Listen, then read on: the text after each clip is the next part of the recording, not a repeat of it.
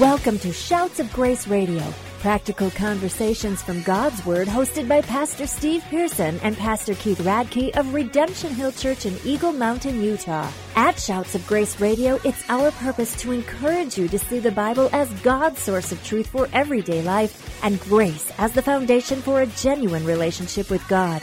Now, let's join Pastor Steve and Pastor Keith for today's conversation. Wish you a Merry Christmas and a Happy New Year. Pastor Steve, this is Pastor Keith. Pastor Steve, this is the last broadcast of 2018. It is. Christmas is behind us. A new year is in front of us. Do you have any tradition, a New Year tradition at all that you do? I used to stay up until midnight. Yeah. And then I had kids. And now you're in bed by 9. I'm in bed by 9. It's like, Daddy, can we watch the ball drop on TV? One of the things that I do is I'll sit down probably, I'll sit down a little bit after New Year and I'll look back at something that I wrote last New Year, about the same time, where I wrote a number of things about, God, would you change this in me over this following year? And then a bunch of prayer requests. And then I seal those up in an envelope and I stick them in our Christmas decorations. And so the following year, I'll open that up and I'll get to see the faithfulness of God over things that I forgot. I prayed for a little bit and then I stopped praying for, and remember that God did hear my prayer and it's just a real time of praise where I'm personally, it's not something I do with my family, but it's just something personally that I really press in to the faithfulness of God. And so I look forward. It's almost like a Christmas present from the Lord that I get. And so I'm looking forward to that. I don't cheat and peek. That challenges me, Pastor Steve, because I was just going to turn on the countdown on Netflix. You could do that too. At 8:00 and say, all right, kids, it's over. Go to bed. But it's not New Year. It is in Iceland. So that's right. Well, we've been talking over the last month about Advent and what it means, that it's bigger than just Christmas Day. It is a tradition, a long tradition in the Christian church to reflect upon the real significance of Jesus' coming, of what that Christmas is more than just this holiday that we've made out of it. It's a longing and it's an expectation. There's that song, "Come Thou Long Expected Savior." There's this deep, understanding in humanity that we are missing something. And the hope is God says, yes, you are. And I'm going to fill that expectation with good gifts. We looked at Isaiah 9, we looked at Isaiah 61, we looked at the Gospels on how Jesus not only is the one who is the focus of Advent and the focus of our expectations, but why he is, and that God is in the work of restoring things, restoring the brokenness between us and him, that, well, we were at war. Paul in Romans calls it enmity with God. Now we can be reconciled. We can be brought into peace again. And that Jesus, the chastisement required for our peace, was placed upon him at the cross. And so Christmas is bigger than the holiday. Christmas is the expectation. It's the waiting. It's the longing for Jesus, who came once and is going to come again. And so as we look forward, now we have to deal with kind of what we ended with last time. There's a harsh reality coming for some, and there's a joyful expectation for others. And so we want to talk about the difference between those two, and we hope that by the end of this broadcast that everyone listening will settle the issue to put your trust in Jesus Christ, that your expectation for his second advent is one of joy, one that you're going to delight at his coming. You're going to rejoice at his coming and not be afraid. And so we go to Revelation chapter 19, right? And where do we start, Pastor Steve? So we start with the most wonderful, exhilarating, beautiful thing you can imagine. In Revelation 19, verses 1 through 10, there is a party. There is a marriage supper. There is a an exciting time happening in heaven. And in verse 1 it says, "After this I heard what seemed to be a loud noise with a great multitude in heaven saying, 'Hallelujah, salvation and glory and power belong to our God.'" And then in verse 4, "And the 24 elders and the 4 living creatures fell down and worshiped God." Verse 6, "Then I heard what seemed to be a voice of great multitudes and a roar of many waters like the sound of pearls singing, 'Hallelujah, for the Lord our God, the Almighty reigns. Let us rejoice and exult and give him glory, for the marriage of the Lamb has come. The bride has made herself ready." And you just got this incredible worship happening. And then verse 11, God tears open the heavens. The party's over. "And I saw heaven open, and behold, a white horse, and one sitting on it called Faithful and True. And in righteousness he judges and makes war. His eyes are like a flame of fire, and on his head are many diadems or crowns, and he has a name written that no one knows but himself. He is clothed in a robe dipped in blood, and the name by which he is called is the Word of God. And the armies of heaven, arrayed in white, fine linen, and pure, followed him on white horses. From his mouth comes a sword, with which he strikes down the nations, and he will rule them with a rod of iron. He will tread the winepress of the fury of the wrath of God the Almighty. On his robe and his thigh he has a name written, King of Kings and Lord of Lords." This amazing party, this amazing worship service, and then it ends and Jesus says, "Let's go." The heavens are torn open, and the Bible says that every eye will see this white horse descend with an army behind him. And Keith, it's not a time of peace. No, it's not. And here's what's interesting. In the ancient days, when a king would ride into a city and he wanted to make peace with the city, he would ride on a donkey. He would ride on the back of a mule because it was lowly and humble. However, if the king went to make war with the city, if the king went to conquer, he rode a horse. And what you find here is the exact same thing. When the king of the Jews, when the Messiah, the King of Kings and Lord of Lords came in his first advent, he came humbly and meek on the back of a donkey to make peace with the world because he's the Prince of Peace. When he comes back again, he comes back on a horse, and he does not come back to make peace. He comes back to make war, and it's the day of God's vengeance, and there's fire in his eyes, a tattoo on his thigh, and this king now makes all wrong right. Wow. That is a mouthful. Frightening. And it is frightening. And it makes me think of the movie, if you saw any of the Lord of the Rings movies, The Return of the King. Like Aragorn comes back to claim the kingdom, but there's still a war to fight. And here on this earth, there is still a territory to be gained. It already belongs to the Lord, but he is coming back to claim it from the nations. And that is a reality in our life, is that there's victory that God has already accomplished, but there's still battles to obtain that victory for ourselves. And there's coming a day, and that's what that's what this is telling me. There's coming a day where there will be an ultimate battle. There'll be the ultimate conflict, and because of that, complete peace will be restored. That's right. There's so many parts to this, because when we infuse other scripture into this, for instance, when we infuse, like, say Zechariah chapter 14, we know that the nations gather together, right? Yes. They gather together to oppose Israel. They gather together. You know, Israel becomes a burdensome stone in the side of the nations, and during this last time. But what's interesting is this is a war when he descends.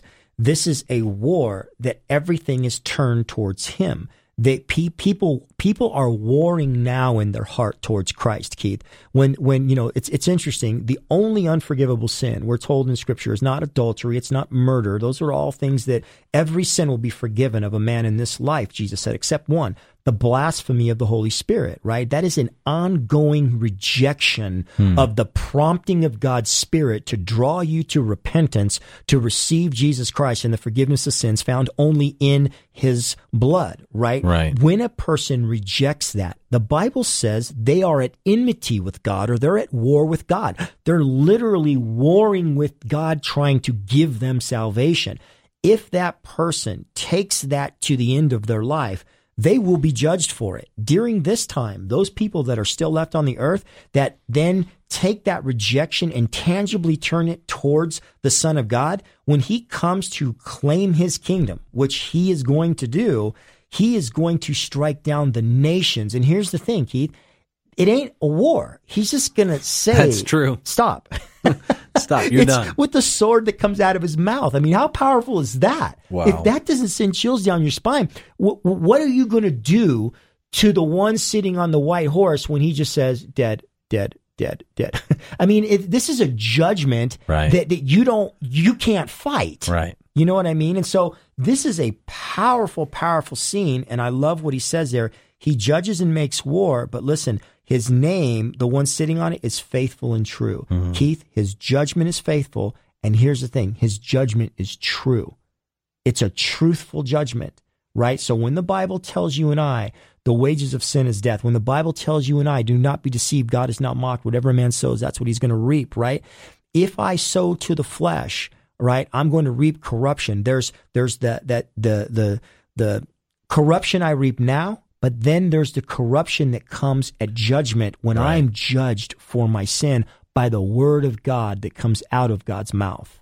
The return of Christ actually has done more in the last 5 years, maybe 10, to reshape my political views. And I'm not going to get political, just in case you're wondering. Don't turn radio off. I'm not going to get political. Okay. But what I used to get frustrated about, I used to get frustrated about corruption. I used to get frustrated about people getting away with lying and cheating and robbing. You know, all the stuff that you watch at every level, whether it's national, state, local government levels, you just see people are just in it for themselves, for their agendas, you know, paying people off and corruption and lying and mishandling of justice and, you know, the law being turned on its head and being turned against people. And you look at this and you're like, oh man, why? And, you know, and there's all these solutions that we rail after, you know, we need to vote right and we need to, you know, take back our, you know, and all this stuff that we say. And what this is telling me here is, you know what? That corruption is going to continue to be there until Jesus comes back and addresses it once and for all. That's and it's not to say that as Christians, we shouldn't be involved. That we shouldn't ask the Lord, how do we respond to what's going on? You know, love, we're to love mercy, do justly, and walk humbly before our God. And I believe that includes the public arena too. But I don't have to get frustrated anymore. I don't have to get angry, and I don't have to despair anymore, because I know that there are things I'm called to do now, but ultimately it's Jesus who makes it right. It's Jesus who is faithful and true. And judges and makes war in righteousness. We no longer have to debate about whether a cause or a war is right or not. And that is such a great thing to be looking forward to. You're listening to Shouts of Grace Radio with Pastor Steve Pearson and Keith Radke. At Shouts of Grace Radio, we're thankful for the encouragement from Key Radio, reaching Utah on the airways with good news of eternal life from their station in Provo, Utah. Key Radio can be found online at keyradio.org, and your support of Key Radio makes programs like Shouts of Grace Radio possible. Now, let's join Pastor Steve and Pastor Keith for the conclusion of today's conversation. Okay, Pastor Steve, we're talking about objections now to this anticipation of Christ's return. There are some who look at the book of Revelation and they relegate it to allegory, that it was John writing in very poetic terms about, you know, the ultimate coming of the kingdom of God in our hearts and the overturning of evil and sin through the redemption story. How do we address that? How do we address that in a way that is firm in what's true, but also respectful? How do we deal with, you know, and I know there's myriads of objections, but let's just say, how do we know that life isn't just going to go on as it has for thousands of years? on this earth, and generation after generation is just going to continue to say, well, I hope Jesus comes back one day. How do we know this is true? Right. Well, there's certainly a truth to all of that Christ comes and sets up his kingdom in our heart. I mean, we don't reject that at all. But this is something that has a tapestry of Scripture that runs through it. Like in our first episode, we talked about Daniel chapter 2, when Nebuchadnezzar had this vision of this image, right, and asked for interpretation, and all of his wise men were like, well, sure, tell us a dream. He goes, nah, we're not going to do that. You're going to tell me my dream, and you're going to tell me the interpretation. If you don't, you're dead, right? And then they're like, well, nobody can do that. And so Daniel heard that, and he said, no, there's a God in heaven that can do it. And so God gives Daniel the dream, and he goes to Nebuchadnezzar, and he says, Nebuchadnezzar, you saw an image, and you saw a gold head, and you saw silver breastplates, and then you saw, a middle section that was bronze, and then you saw legs that were iron, and feet and toes that were iron and clay. And so here is what this is. And he goes on to tell him 4 kingdoms. He said, Nebuchadnezzar, you're the head of gold, Babylon. And after you will come an inferior kingdom, which is the Medo-Persian Empire. And after you will come, after them will come another kingdom, which is the Grecian Empire. And then finally the iron legs, which will be the Roman Empire. In every one of those cases, with the exception of the Roman Empire, they were all subdued. They were all beaten by an army that came in and ruled after them, right? Rome just simply disintegrated. They separated into 4 parts, and they disintegrated, and they just kind of fell within, right? And so here's what he does say. He says, in the days of the final king, this final kingdom, the God of heaven will set up a kingdom that will never end. And then Daniel says this in Daniel chapter 2. He says, O great God, O Nebuchadnezzar, the great God has made known to you the things that will that will happen after this. Listen, the dream is certain and the interpretation is sure. You can count on this. God is going to set up a kingdom in this, not a spiritual, in the same way that all these kingdoms were set up.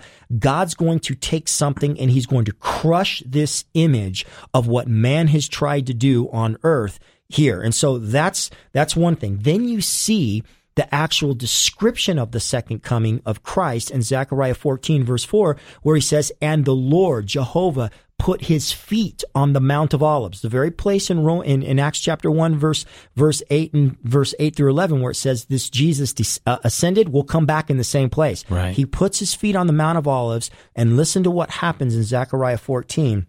It says that, and the Lord, verse 9, will be king over all the earth. On that day, his name will be one. And then it goes on to say, everyone who survives of the nations he wars against will go up to Jerusalem year after year to keep the feast and worship the king.